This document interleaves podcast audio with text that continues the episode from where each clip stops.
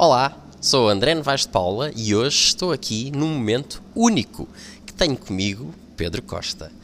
E não é fácil, porque o Pedro eu sou de Lisboa, o Pedro não está em Lisboa e, portanto, eu não podia perder, perder esta oportunidade que estou em Aveiro e poder falar com um verdadeiro especialista, ele odeia esta palavra, mas um verdadeiro especialista em e-commerce. E é exatamente o tema da conversa de hoje, é e-commerce. Muito obrigado, Pedro, por estares uh, aqui hoje a dar aqui esta pequena entrevista de 10 minutos.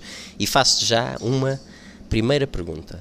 Fala-se cada vez mais de e-commerce, todos estão a avançar no sentido de querer ter sites de e-commerce. Quais é que são para ti os pontos fundamentais, os três pontos fundamentais que alguém deve considerar quando começa a pensar eu quero ter qualquer coisa de e-commerce? Eh, em primeiro lugar, vamos começar por dois pontos essenciais. O primeiro é uma oportunidade única, obviamente, estar aqui contigo. Essa é a primeira questão. A segunda questão, não há especialistas nesta área, porque é uma área que está a evoluir muito rapidamente. Respondendo à primeira pergunta, e deixando estas duas já de parte, eh, é óbvio que o e-commerce cada vez eh, está mais a crescer, a crescer em termos de duas casas imagem em Portugal. Por onde é que nós temos que começar? Eh, eu costumo dizer isto sempre numa perspectiva das formações, seja em seminários, é olhar primeiro para a área tecnológica e perceber qual é a plataforma que se ajusta eh, ao nosso negócio.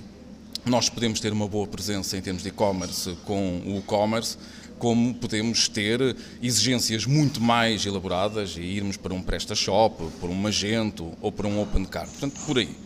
Depois perceber que a plataforma não resolve tudo, não resolve tudo e é necessário olhar para um lado mais estratégico. E quando nós olhamos para um lado estratégico, temos que compreender que é o que é comunicação e como é que nós vamos conseguir alavancar o nosso negócio. E estes são os dois olhares eh, que nós temos que ter. E depois há um terceiro fator eh, que será porventura um vetor importantíssimo, que é a gestão e compreender que temos então tecnologia, temos comunicação e temos que ter gestão.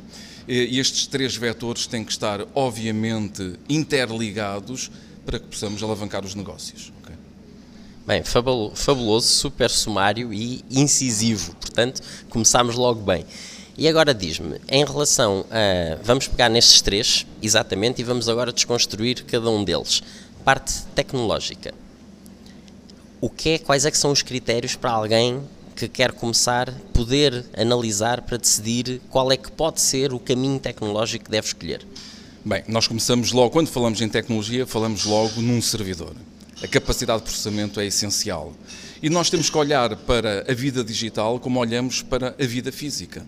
Quando nós pretendemos abrir uma loja, temos que olhar para as paredes da loja e perceber que temos que ter umas paredes robustas na loja e uma loja bem pintada. Portanto, aí temos que perceber que temos que ter um serviço que nos garanta eh, um uptime de 99.9, não é? Um servidor com uma boa capacidade de processamento.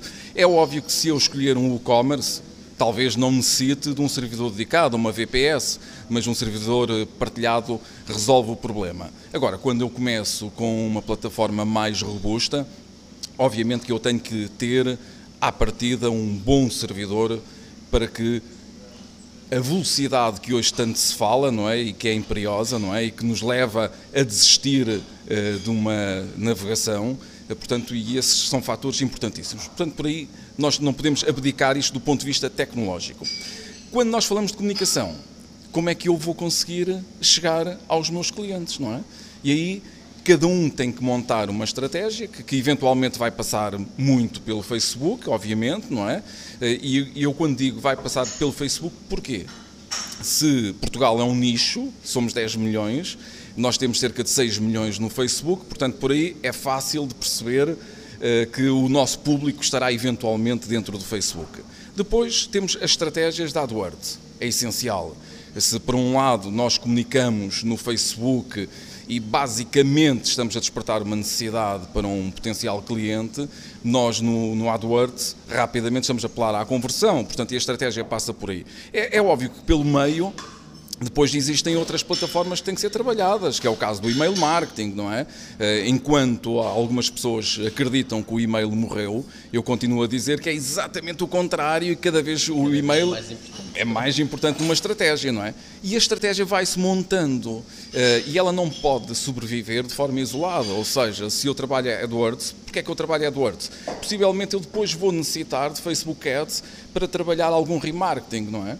E talvez eu vá necessitar do e-mail marketing para comunicar com os meus clientes. Portanto, tudo isto faz parte de uma estratégia. E agora vamos ao último vetor. O último vetor é a gestão. E a gestão porquê? Porque todas estas plataformas me permitem, obviamente, saber quanto é que custa a geração de um lead, quanto é que custa uma conversão, quanto é que me está a custar efetivamente vender aquele produto, e então isto é a gestão. E isto vai auxiliar, obviamente, os outros departamentos da empresa a segurarem o negócio, não é? Eh, e estas três áreas não podem viver de forma alguma, de forma isolada, não é? E agora, pegando na parte de comunicação e dessa integração que tu tiveste a falar de campanhas, eh, é difícil alguém que começa a fazer, de repente, estar a fazer campanhas extremamente complexas, completamente interligadas por todos os lados. Quais é que é o teu conselho uh, nesse sentido? Como é que se deve começar e como é que se deve ir aos poucos aumentando a complexidade sem perder o fio à meada, não é? Sem perder a tal gestão de fazer o controle e, e a medição e de otimizar à medida que se vai avançando e progredindo na, na complexidade. Eu, eu, pessoalmente acredito que existem duas formas de olhar para o mundo digital. Em primeiro lugar, os negócios que são suportados offline e que têm como apêndice uh, o digital. Uh, e aqueles que são meramente digitais e que nascem para o digital. E os negócios que nascem para o digital devem ser suportados por equipas mais robustas e com investimentos muito maiores, não é? Ao contrário daqueles que são suportados uh, por um fluxo de movimentos em termos offline e que vão crescendo pouco a pouco. Agora, se me perguntarem se é necessário muito dinheiro para estar no digital, não, não é, depende muito da estrutura. Eu recordo-me que em alguns negócios comecei-os com budgets de 25 euros mensais e hoje eh, estamos a gerir vários capas uh, por mês. Portanto, tudo isto tem é que ser devidamente pensado. É isso que eu defendo.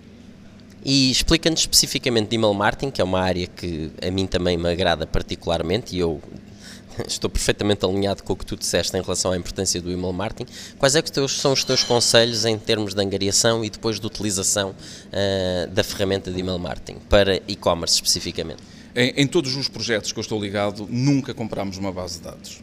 E as bases de dados começam. Aprovado. Aprovado. uh, e as bases de dados começam de forma natural, não é? E nós não encharcamos, entre aspas, uh, os nossos clientes com comunicações. E as comunicações cada vez estão mais suportadas numa coisa que se chama automação. E a automação é essencial para nós levarmos a mensagem ao cliente quando ele necessita dela. De acordo é... com triggers, não é? Exatamente. De acordo com um determinado comportamento de navegação daquele consumidor. Se aquele consumidor foi ver o produto X e se ele receber uma comunicação sobre aquele produto especificamente, obviamente que aquele consumidor terá uma maior apetência para ler aquele e-mail, não é? E penso que esse deve ser um comportamento sempre a ter em conta. Então agora já estamos quase no fim. Diz-me quais é que são os teus conselhos infalíveis? Ou por, ou por outro lado, por que é que tu vês que normalmente os projetos de e-commerce falham? Os projetos de e-commerce falham porque o funil não está bem afinado. E existem pontos no funil que são extremamente importantes. E eu recupero apenas os 4 P's do marketing: o produto, o preço e nunca se esqueçam da distribuição e o, o, processo só termina quando o cliente faz o unboxing da encomenda e não quando a encomenda sai da empresa. E isto é importantíssimo. perfeito, concordo em absoluto. Pedro, interessantíssimo tudo o que tu disseste, tu partilhas informação sobre isto e onde é que as pessoas te podem encontrar? Bem, pode-me encontrar no LinkedIn, em Pedro Costa, brevemente algures por aí com um projeto interessante em termos de vídeo, já que falamos tanto de vídeo, e depois por outros lados. Não no Facebook, porque o Facebook é uma plataforma de entretenimento e eu pessoalmente prefiro o LinkedIn. Ótimo, portanto sigam o Pedro que vale a pena porque ele partilha sempre bastantes informações muito interessantes, especialmente sobre esta área de e-commerce. Eu sou o André Novaes de Paula, tenho que agradecer aqui ao Pedro uh, por ter estado connosco a partilhar os seus conhecimentos e sigam-me também no LinkedIn, no YouTube, no Facebook e no Twitter para mais vídeos e mais, sobretudo, entrevistas com fantásticos marketing gurus, como foi o exemplo de hoje. Muito obrigado, até à próxima. Obrigado.